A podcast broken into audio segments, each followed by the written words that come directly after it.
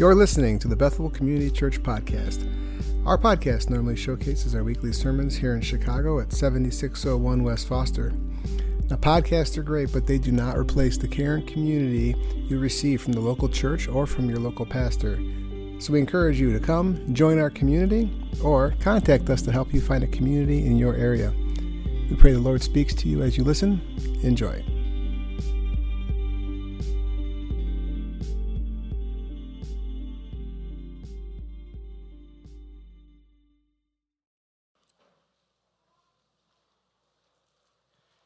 10 out of 10 excited about this passage. My voice will not tell you that at any point today. But I, yeah, sure, okay. I was just saying, I'm 10 out of 10 excited for this passage today. My voice will not tell you that at any point this morning, but the passage will. The passage will speak today as we are in a series called Following. And as we're looking at uh, Jesus and his call to his disciples to follow him, and then he shows them what that looks like. And he shows them what that means. And as we see that, and as we see his example, we are challenged in our following of Jesus. Does it represent what Jesus had in mind? Does it represent what he demonstrated, what he taught, what he lived? This morning, we pick up right after Simon, James, and John left everything at the side of the Sea of Galilee. They leave their fish, their nets, their business to follow Jesus, and they start traveling around the region of Galilee. Small town after small coastline town, watching Jesus teach and perform miracles. They had a front row to everything that Jesus was doing. And it's while they're in one of those cities that we pick up the very next verse, verse 12. They're in one of the cities and they come into contact with a man with leprosy. Now, leprosy, uh, that's a skin disease that you didn't want any part of back in those days.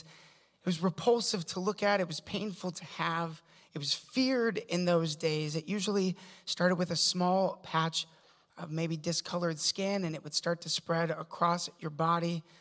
Sometimes it would develop spongy like tumors on your face. You could lose your eyebrows from it. I was reading this week, which is random. And as it spread on the skin, it would also affect the internal organs and the nervous system. Oftentimes, nerve endings would deteriorate and disappear no longer respond to any sort of feeling of touch. This disease played the long game, years upon years of this sort of existence and living until you died from it. And in those days, they handled this sort of disease with one way isolation, removal, outcast, pushed outside the city limits to be a social outcast, hopeless, that you could return back with your people, with your family. It was believed that this skin disease was a curse, a curse on your life that was a result, oftentimes, they thought, of deep, deep sin, deep, deep sin in your life. So, as tragic as it was, they were outcast and cursed with such a physically painful existence, but also marred by the view and judgment of other people that their sin was the thing that did that to them. So imagine Jesus in a crowded street and a man with leprosy walking through that crowded street. Listen, y'all, I had pink eye this week. I say that, and some of you are nervous to sit 20 feet from me right now. I had pink eye this week, and you see people when you have pink eye and people just want to separate themselves. This man had leprosy and he's making his way through the crowd. People would have known and seen that he had leprosy. You keep your space from someone like that. The thought of catching it, the thought of being an outcast like he is, he doesn't belong here. What is he doing here? Get back to isolation where you belong. And yet, here he is in a crowded street making his way to Jesus. And in Luke 5 12, it's the moment where the man with leprosy finds Jesus, and it says that he fell on his face and he begged Jesus to heal him. He says, Lord, if you will, you can make me clean. He was desperate enough to leave isolation and any punishment that he could have faced. Desperate enough to make his way through the crowd, desperate enough to fall on his face and make a show of himself in front of Jesus. Risk of the ridicule and the judgment of people around him that such a sinner would make his way into the presence of Jesus. Desperate enough for all of that. And he says, If you will, make me clean. Here's the thing he knows Jesus can do it. He's not saying if you can, he's saying if you will. He knows the power of Jesus. He knows the authority that he has. He believes that Jesus can do it, but will he do it? All eyes are locked in. Now, it's one thing that for Jesus to heal Simon's mother in law with a high fever. But what about a man with leprosy? He has every right to do to this man what society has already done ignore him, push him off to the side, let him be the outcast. Dismiss this man who's on his face in front of you. And yet, verse 13, it says that Jesus stretched out his hand and he touched him. And as he does, he says this Remember, dialogue is vitally important in these passages. And he says this I will be clean. And immediately something happens. It says, immediately the leprosy left him. Now, listen, that is a miracle. You could read about cleansing and, and healings and, and, and them trying to go through the process of being cleansed in the temple. And it's a week long, weeks long process that they would go through. And here, in a moment, it clears up, and everyone can see it in that moment. I think it's awesome because he could have commanded it out like he did the demons. Chapter 4. He could have willed it to happen like the fish into the nets. But hear me on this, hear me on this, hear me on this. Jesus touched him. The unclean man, the man with leprosy, the man everyone else was to avoid. The fact that Jesus touched him is significant. It was an act that was ritually prohibited, for it made the person unclean that touched him to come into contact with him would make himself unclean. And yet, as Jesus touches him, he cleans that man and he makes him clean. Jesus does not become unclean by the diseased outcast. Jesus actually makes the unclean something that is purified and clean. You see the power, you see the authority that is there. You see what he's doing. And it's as he does this, as he reaches over and as he touches him, he doesn't separate himself, he goes to him. He doesn't command it, he touches him. He wills it and he clean, cleanses him in a way that no one else had seen before. And as he does that, he says this Go show yourself to the priest, make an offering for your cleansing, as Moses commanded for a proof to them. What's he talking about? Jesus is referencing Leviticus 14. And you could go back and you could read that chapter today. And it's talking about if someone had leprosy, how they would go to the temple and look to be cleansed, and this whole weeks long process that they would have to do just to be able to get to the point to offer a sacrifice, which for them was vitally important, yeah? And here, what Jesus tells him is go to the priest and make an offering. There's no process for you to be cleansed because I've already done it. Jesus has already done it.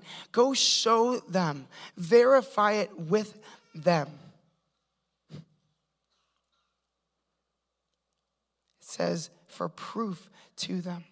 So here's what's going to happen This guy's gonna walk in, he's gonna show that he's been cleansed, and he's going to be able to make an offering, that which he was not able to do before because of his leprosy. Why? Because Jesus had done the process of purification. Jesus had taken the one that was an outcast and he had shown his power to cleanse him. Jesus tells the man to follow what's laid out in the law and it will be proven that he's clean and his life will be restored. He will not be an outcast. He will be able to make offerings in the temple once again. So here's what we see from these verses, from this story Jesus received the social outcast, the dirty and the dangerous and the diseased. The unsanitary sinner, and he touched him and he made him clean. Do you see how he doesn't make space away, but he goes to him? It says the report of Jesus spread in the region. That would spread, wouldn't it? When you see something like that with your eyes, y'all would get excited if Jesus came out and healed my voice and I was able to talk normal right now. That would excite you. This man had leprosy. Imagine the word going out. This sort of stuff doesn't just happen. People are talking. People are talking about how he touched a leprous man. We saw it. Who does that? How did he do it?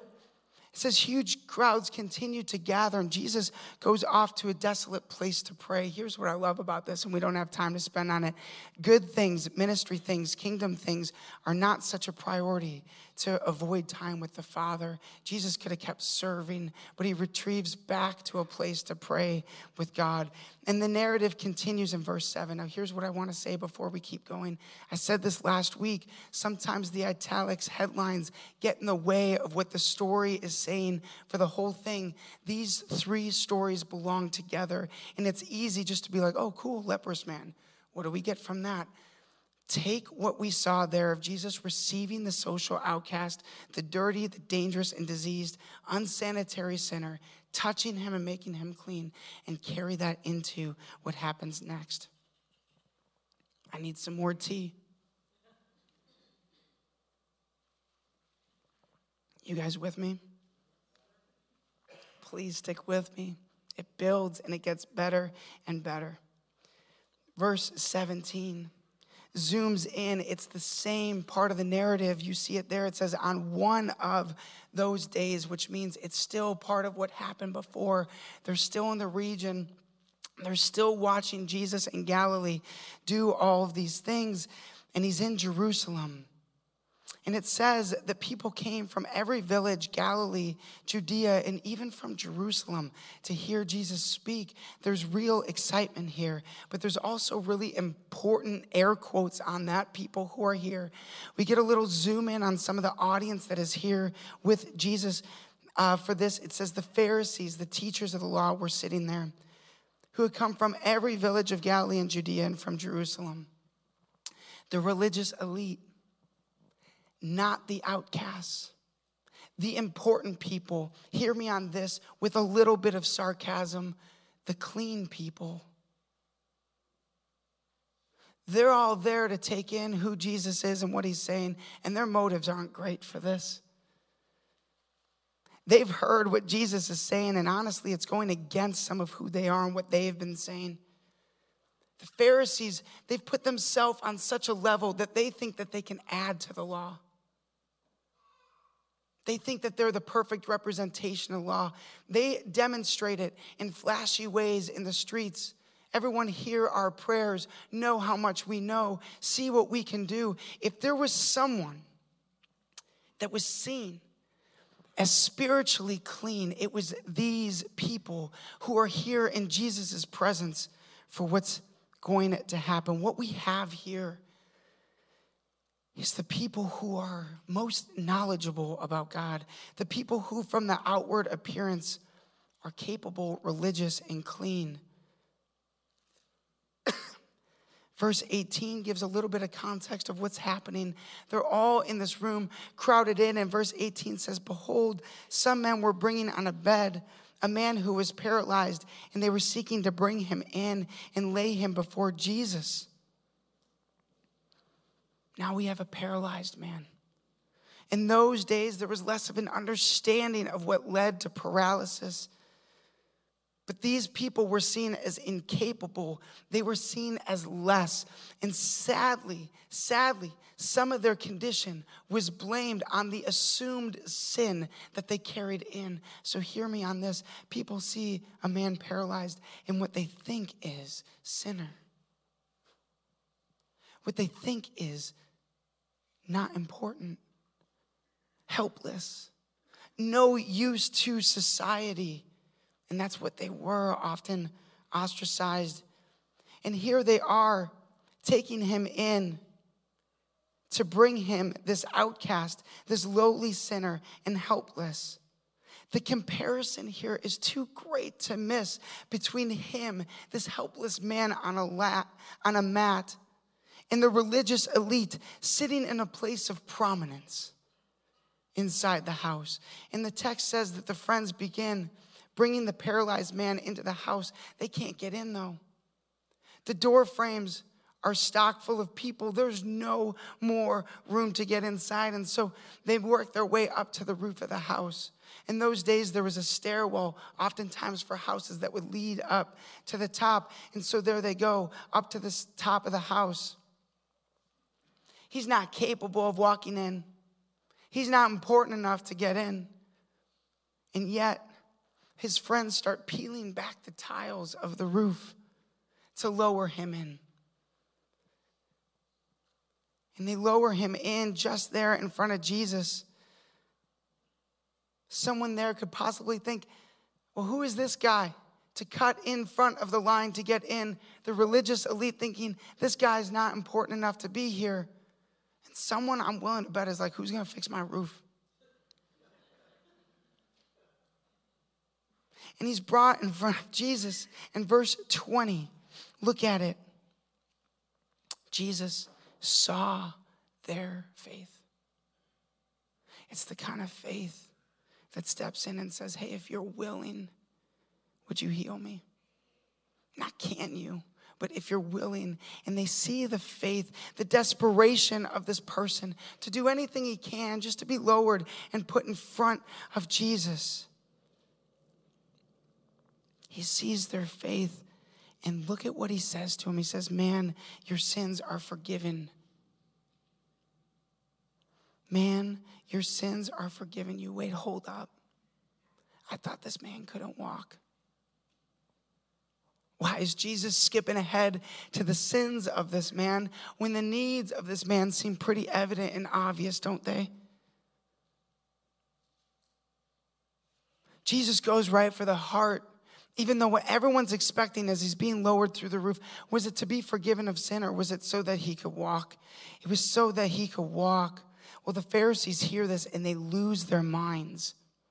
And they say to him, Who is this man that speaks blasphemy? Now, here's the thing we don't speak that word very much, blasphemy, but that's a pretty heavy handed word there. To speak blasphemy would be speaking something contrary to the truth that they would have taught. They're the experts of the law. They're the ones that say what's right and good. And here it is said, Who is this man to speak blasphemy? The punishment for blasphemy is to be stoned. Man, things just got heavy in this room. This is really serious what is happening here. Who speaks this? Now, we don't use this lightly at all, and the tension is building. They should be upset because in their mind, only one person can heal sins, and that's God alone. And they even say that. Who is this that speaks blasphemies? And in verse 21, who can forgive sins but God alone? That's the question, right? Why would this man say that he could forgive sins? The Pharisees think that they're representing God. They think that Jesus is speaking falsehood about sin and improperly putting himself in that position. There's a room full of people watching the religious elite combat Jesus in this lowly man on a mat. And here's the thing when the religious elite start combating, they don't lose, they win these battles. The people get stoned. So I'm imagining these people who have followed Jesus and watched him do all these things. It's like, man, this is the end of the road. Here it is. Man, they got the Pharisees from all over the region here. They about to stone this man. Room full of people. But you know what I wonder? I wonder what the man on the bed is thinking. Man, Jesus, couldn't you just like heal me first and then pick this fight? Okay, so like, are you gonna heal me or like what? Meanwhile, the argument is happening. Verse 22 says Jesus perceives their thoughts of the Pharisees. And look at verse 23. He says this Jesus, which is easier to say, Your sins are forgiven you, or to say, Rise and walk. But that you may know that the Son of Man has authority on earth to forgive sins. He said to the man who was paralyzed, I say to you, rise, pick up your bed, and go home. And immediately he rose up from before them and picked up what had been laying what he had been lying on, and he went home, glorifying God.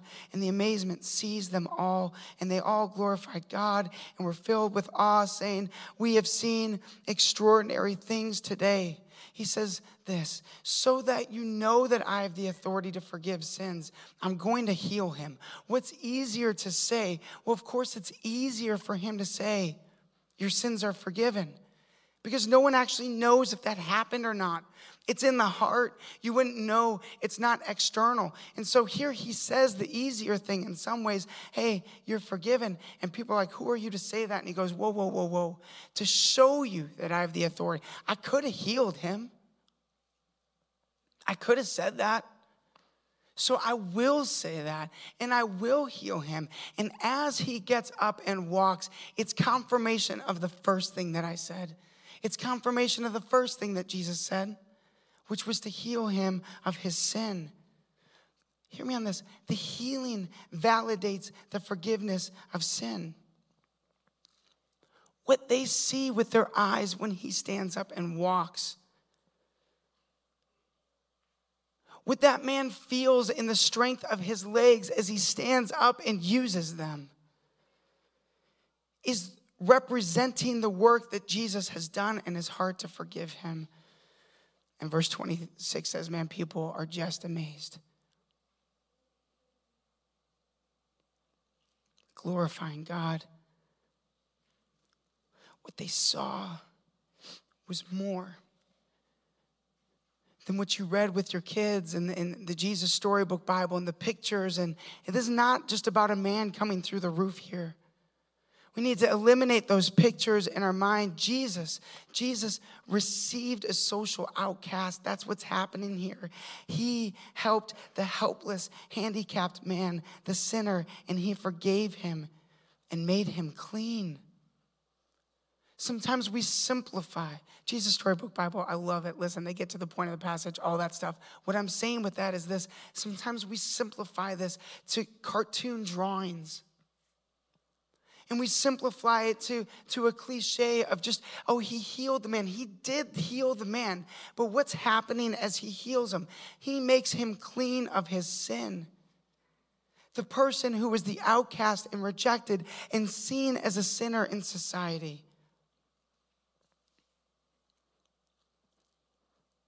So, what have we seen twice here now after story two?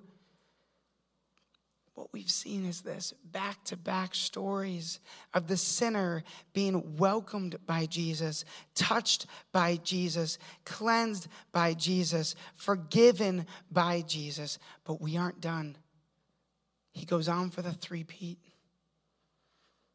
You know, I love a good three-peat. Verse 27 says this after this, he went out. After this, he went out. Come on, we got to see this. It's a story that Luke is writing here. This is, if you're watching a movie, it's one continuous shot. The scene doesn't break.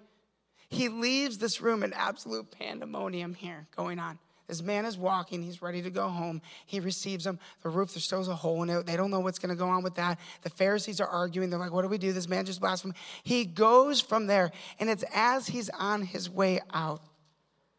It says he sees a tax collector named Levi. In those days, tax collector, let's talk about a tax collector for a second. Often a wealthy man who is paid for the privilege of being allowed to collect taxes from other people. They were representatives of the Roman government who would charge taxes for all sorts of varied, random reasons. Can y'all relate?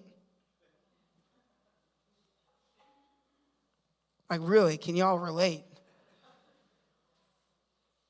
They would often overcharge, tax collectors would, they would overcharge. So they're responsible for collecting this amount. They would go to the people, they would overcharge on them, and they would pocket the extra money. The common person could not speak out against these people because they just had to pay the tax. These people were too powerful.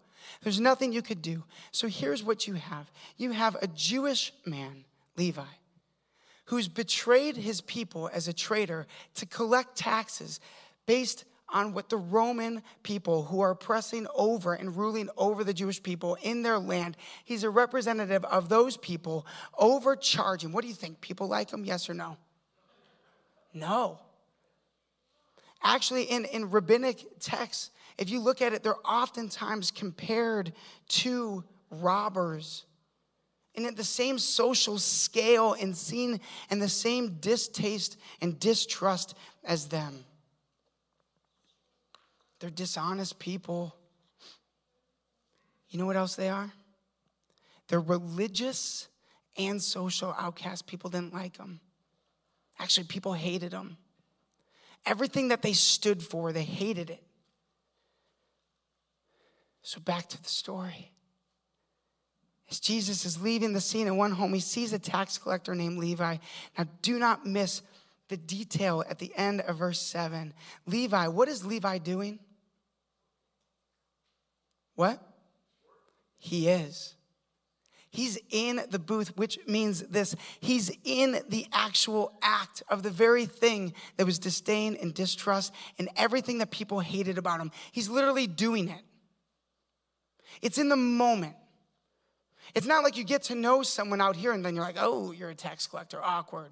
I'm not texting you back. Like he knows who this person is. He's literally in the act of it. Where most Jews would have avoided him and everything that this person stands for, where most would have not wanted to even go close because they wouldn't have been wanted to tax more or be in a conversation or to even be associated with him. What does Jesus do? What does he do? He goes to him.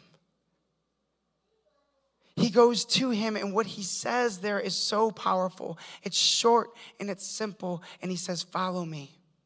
Familiar? Verse 28 says that Levi left everything and he followed him. Familiar? In the same chapter, that Simon, James, and John did the same thing and left everything. Here's Simon. Here's Levi that leaves everything. I want to pause for a second here. Jesus spoke to the man. Jesus met the man right where he was at. He met Levi right where he's at, and he calls him to follow him, this hated tax collector, to come into close proximity with Jesus. He's a social outcast, he's a sinner, he's wronged so many people. You could think, hey, Jesus, go get a respectable, decent, upstanding person to follow you. Jesus, why don't you go talk to the religious elite, someone who looks a little mo- bit more presentable, who looks a little bit cleaner, who has a lot less baggage, who's a little bit less hated maybe in society. Hey, why don't you go get someone who's a little bit less, air quotes here, of a sinner?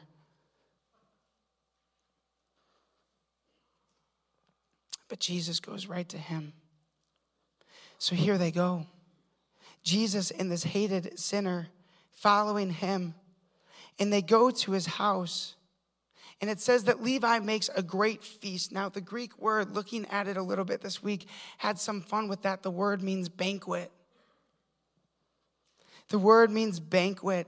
It's an elaborate meal, it's a celebratory meal, it's a party that he's having, and Jesus is the guest of honor. And verse 29 gives us some more details about this guest list. It's a large company of tax collectors and others reclining at the table. Can you picture it? Basically, what I just described is a whole bunch of people that the world has already written off as so far from God. Hear me on this. Written them off as so dirty. As so wrong. As such an outcast. Don't even talk to them. Don't even go to them. And here Jesus is eating a meal, reclining at a table with them. Jesus is with some of the most hated people in society, some of the most unrighteous people, traitors, dishonest, evil people. And there he is at a party with all of them. Where most people would avoid them and push them away, Jesus goes to them. The story backs away from what is happening to the Pharisees and to the scribes. And verse 30 says that they're grumbling. Again, they have an issue with what Jesus is doing.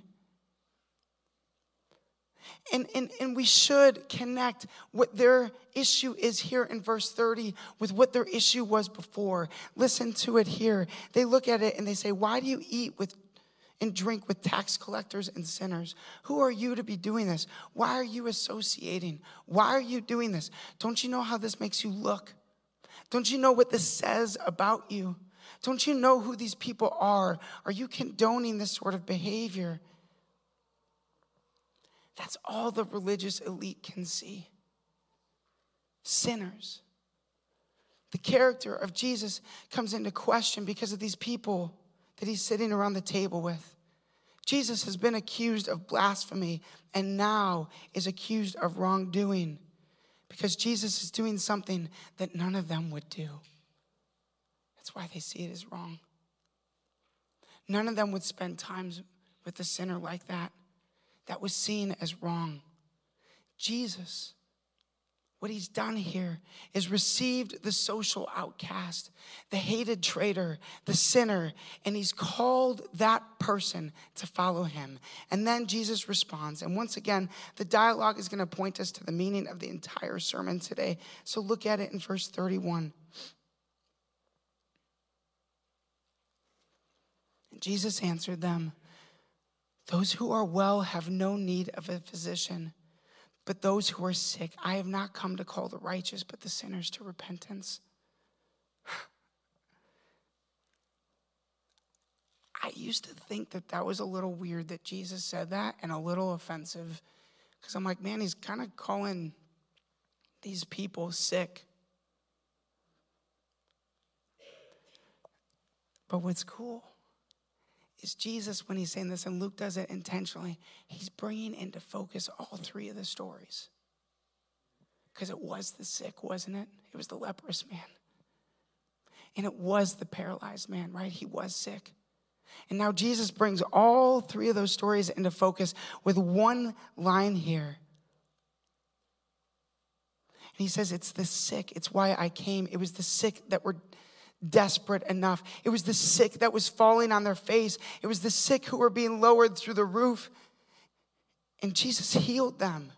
But those stories were not about leprosy. It was not about a man standing up and being able to walk. It was about a man being cleansed. It was about a man being forgiven. It was about the heart. And Jesus connects the sick and what he did there, being healed, and the cleansing that they both received to the tax collector Levi. The man with leprosy was cleansed and told to go make a sacrifice. The paralytic was healed and forgiven for all of his sin on the spot. And now, Levi is not physically sick, but he shares with the others the same condition that he was really dealing with with them all along, and it was their sin. He shares Levi does, the same persona of an outcast that no one wanted to deal with, the too dirty that no one wanted to handle, the outcast and the ones too far from God that they wouldn't ever be able to. That's what Jesus is getting at here and saying, This is why I came. He came for the sick. But it was never about the physical sickness. Was about the restoration of the heart, the reconciliation to God. He came to call the sinner to Him, and He shows it in these three stories. The sinners he comes for are the ones that people call sick and just push off to the side. He comes for the ones that people have avoided and saying they're too far gone. He comes for the outcast that no one wants to deal with. He comes for the hated, for the ones who've done things in their life that they don't deserve good. His grace is sufficient even there for them. He comes for the ones who are avoided and the ones who are helpless. They are too not they are not too far from the gospel. They are the exact people that Jesus touches. They're the exact people that he commands to get up and walk and be forgiven. And they're the exact people that he sits down and has a meal and says, Follow me. Listen to the words of Jesus in this passage from each of the stories. Verse 13, he says, Be clean. Verse 20, he says, Your sins are forgiven. Verse 27, he says, Follow me. That's what this is about. That's what's happening here. Jesus hits the physician's three-peat. Do you see it? The religious folk wouldn't say, they would say, Don't touch the leprosy leprous man. They would say, Don't bother with the paralytic. We're here in the important seats. They would say, Don't eat with the sinners. And yet, three for three, that's where Jesus is. And that's what Jesus is doing healing, forgiving, and calling them to a life of faith and following. Isn't it so awesome? A couple things for us to consider on our way out of here. Number one, are there people in your mind that seem too far from God? I'm putting air quotes around this, all over this. Too dirty, too much of an outcast. Their sin is too far and too deep, and they've rebelled too far that they could never. Let me tell you something. Jesus asked Levi to follow him while he's in the booth. He goes to him, right? Levi gets a name change from Jesus. That name change might be more recognizable to all of us. It's Matthew. Here's why I say that. It worked out pretty, pretty okay, right? One of the 12 following Jesus, that's the kind of power that Jesus does. What should that tell us about our calling and seeking of people to follow Jesus in this society that we're like, man, they would have no interest? They're like, they're like they're like willingly acting out their sin right now. Why, why, why would they want any bit of this? Yet he goes to the booth. We write people off. I do. And I'm saying to my own heart, I'm saying to all of us, it's so far from the gospel because it's so far from who Jesus is and what he did when he came here. No one is too far gone. We miss the power of the gospel when we say that. And we smell of pride that we think somehow our sin is less damning. Is there anyone? If there is anyone, anyone in society that seems too far from God, we are reminded today that Jesus, the physician, man, he pulled off the three-peat. He's able to heal even the most debilitating of diseases and sicknesses, sin itself. Second thing here, personally, I'm asking you. As we look at Jesus and the following, I'm asking you this. Is our following of Jesus marked by proximity and pursuit of the religious and social outcasts? It's one thing to say it's a good idea and, like, yeah, we should do that, but I'm asking you if your life is marked by that. If Jesus were alive today, are there people that he would associate with that you would be like, seriously, Jesus, them? Do you know what they did? Do you know what they said? Would we question him? Are there people that if someone from our church was hanging out with, and had close proximity with, that we'd be quicker to judge them and ask why they're with that person. I was talking to a friend of mine today, not today. Um, I was talking to a friend of mine this week, and I and I asked her, um, you know, what what would you say would be the tax collector of 2023? Okay. Because 2023, like, we don't hate tax collectors. I mean, we don't like taxes, but there ain't anybody sitting on, in a booth on the street, you know, and if they did, good luck. You know what I'm saying? But we don't have a physical person. Like, who would the tax collectors be of 2023? And I waited a little bit for the text back. Here's her list that she sent me gang members. Man, why are you spending time with them? They're too far. You're going to go eat with them? That seems dangerous. You're going to go to their turf. You're going to go to their neighborhood. You're going to. Her text someone who is trans.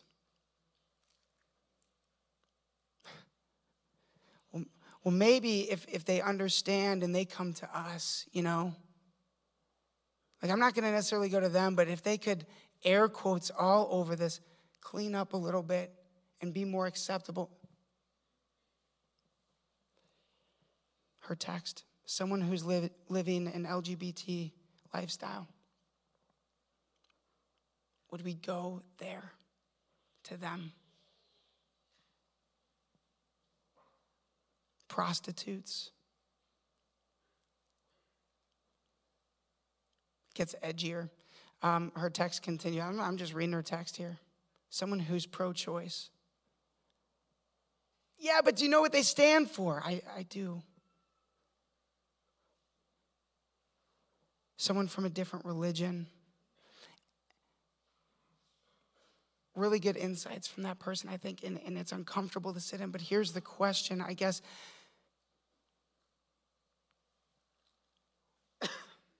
Is our following marked by the kind of following we see to Jesus to go to them?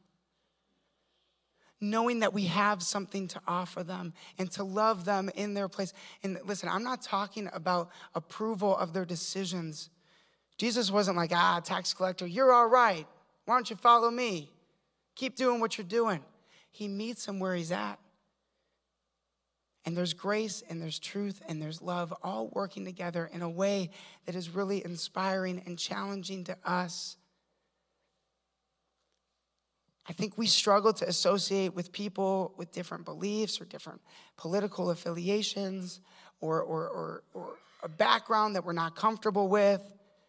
Jesus touched him before he was clean. Jesus forgave him on the spot while he was still helpless in his bed. Jesus met him at the tax booth and he ate dinner with him and all of his like minded friends. Are we doing this? I'm saying this, knowing the power of the gospel and seeing the way that my Jesus walked into these situations and navigated it. And he says, That's why I came. And so I say to us, church, it's why we're here. We have something to offer. I'm not talking about condoning behavior or action. I'm not saying any of that. Jesus wasn't doing that, and you can see that clearly in the text. Is our following marked by the same sort of proximity and presence with those in society or those within our faith that we've deemed off limits, too far gone, outcasts?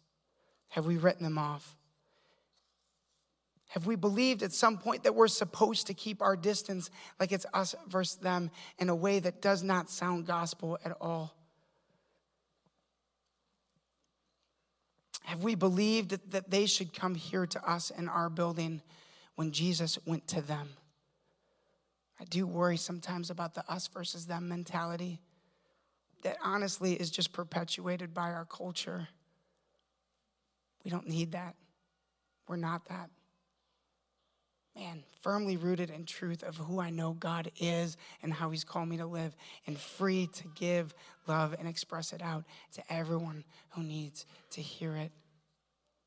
To show in word and action What I hope for is people glorifying God because of it, just like they did in the story.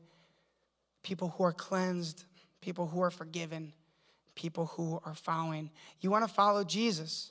Good, I'm glad. Go and be a physician to the sick.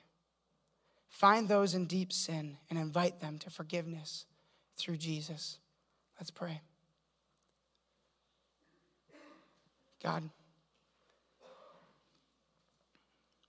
we ask for your help in this. Give us wisdom.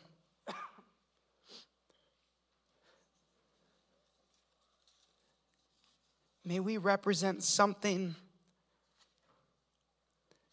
that is just so otherworldly in this world, God. Allow us the opportunity to love well in these ways. It's in Jesus' name we pray. Amen.